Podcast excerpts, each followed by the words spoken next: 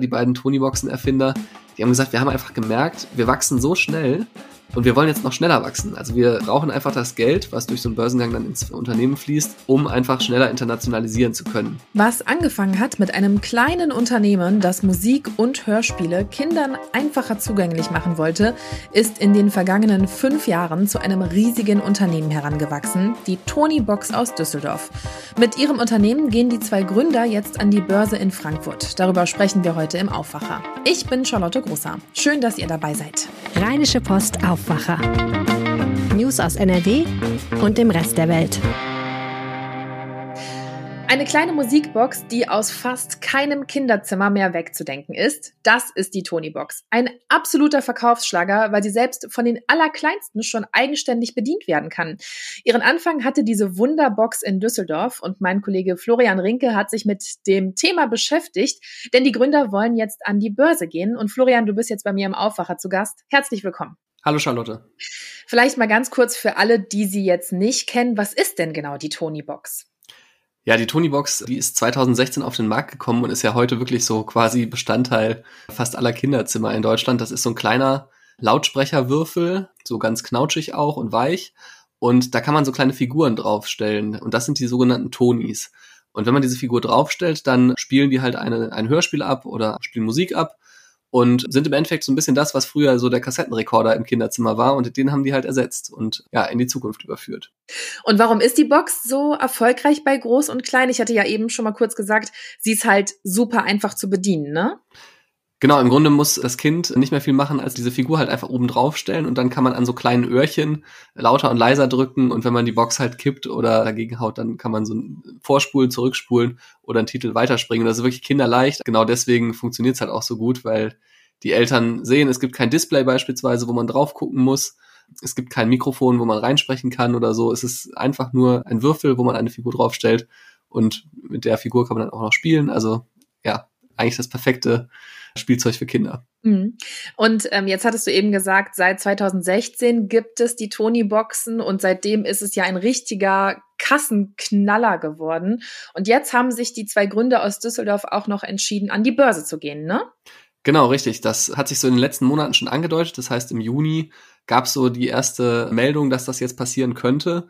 Und genau, am Montagabend äh, wurde dann Vollzug gemeldet. Das heißt, sie haben gesagt, okay, wir haben uns jetzt mit diesem Spec, über den sie ja an die Börse gehen wollen, geeinigt und im vierten Quartal wird das Unternehmen dann wahrscheinlich, wenn es nichts mehr schief geht, an der Frankfurter Börse gelistet sein. Jetzt hast du gerade einen Spec erwähnt. Was ist das denn genau? Ja, das ist tatsächlich auch so ein bisschen kompliziert, weil ja, früher kannte man einfach nur so einen Börsengang im Finanzbereich oder zumindest ich kannte den nur. Aber äh, in den letzten Monaten ähm, hat sich so eine neue Form des Börsengangs großer Beliebtheit erfreut und das ist dieser SPAC. Also das heißt, SPAC heißt im Endeffekt Special Purpose Acquisition Company, was auch nicht viel einfacher ist.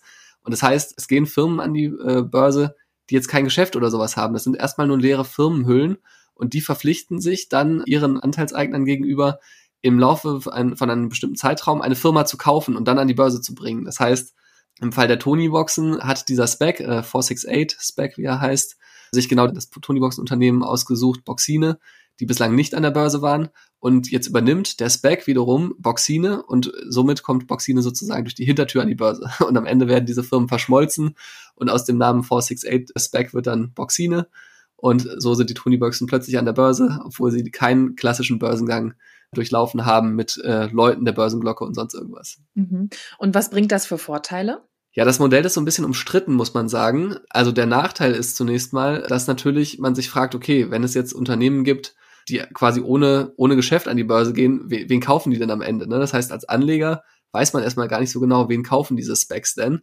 Und sind das am Ende wirklich Firmen, die auch an die Börse gehören oder sind das vielleicht Firmen mit einem etwas ja, merkwürdigen Geschäftsmodell? Also ein Beispiel, in den USA soll ja, soll ja Lilium Aviation an die Börse per Spec. Das ist ja dieses Flugtaxi-Unternehmen, was halt noch nie ein Flugtaxi richtig hat fliegen lassen. Ne? Und dann ist natürlich schon die Frage, okay, wie solide ist dieses ganze Geschäftsmodell?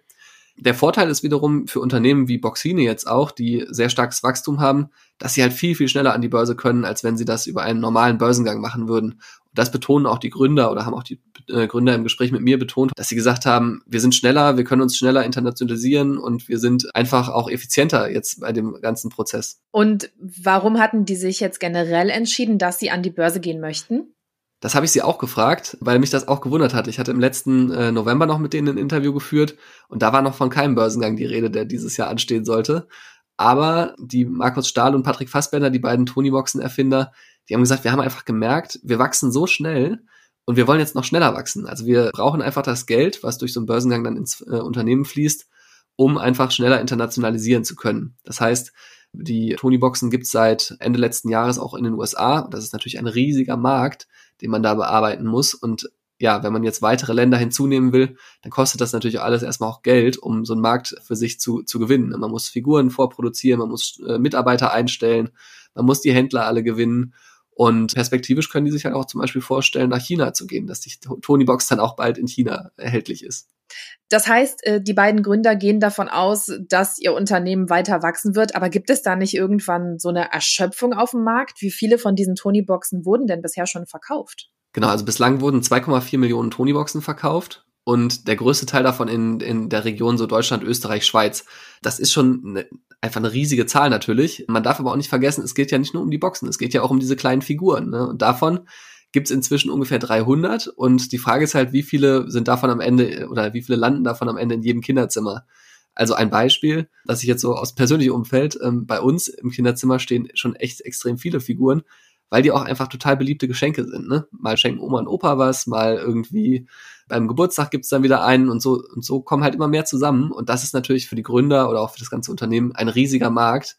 Und da sieht man natürlich auch aus deren Sicht viel Potenzial in den USA, jetzt in Frankreich, wo man demnächst starten will, und perspektivisch halt auch in China, weil man sagt, okay, warum sollten die Kinder da anders spielen oder hören? Das ergibt auf jeden Fall Sinn. Danke dir, Florian Rinke, für das Gespräch über die Tony Boxen und den Börsengang der beiden Erfinder aus Düsseldorf. Ja, sehr gerne. Diese Themen könnten euch heute auch noch interessieren. Im NRW-Landtag in Düsseldorf kommt heute der Schulausschuss zusammen. Besprochen wird eine dringliche Frage der Grünen-Fraktion. Es geht darum, wie die Landesregierung sich in Bezug auf Tests, Lüftungen, Quarantäne und Präsenz- und Distanzunterricht aufstellen will, nun da die Inzidenzen wieder deutlich steigen. In Selm eröffnet Innenminister Herbert Reul heute die Ausstellung Unrecht und Ordnung, Rolle der Polizei im Nationalsozialismus. Darin geht es um die Frage polizeilicher Macht und persönlich verantwortlichem Umgang. Sie ist laut Ministerium ein weiterer Baustein zur Vorbeugung rechtsextremistischer Tendenzen bei der nordrhein-westfälischen Polizei. Schauen wir noch eben aufs Wetter. Der Tag startet heute teilweise neblig trüb. Später gibt es dann aber einen Wechsel aus Sonne und Wolken. Dazu bleibt es heute trocken. Die Temperaturen klettern auf 17 bis 22 Grad. Morgen gibt es dann wieder einen nebligen Start in den Tag. Dafür wird es aber im Laufe des Tages noch ein bisschen wärmer, zwischen 21 und 25 Grad. Dazu viel Sonne und ein bisschen schwacher Wind. Das war der Aufwacher. Habt einen schönen Tag und genießt das Wetter. Bis zum nächsten Mal. Tschüss! Mehr Nachrichten aus NRW gibt's jederzeit auf RP Online. rp-online.de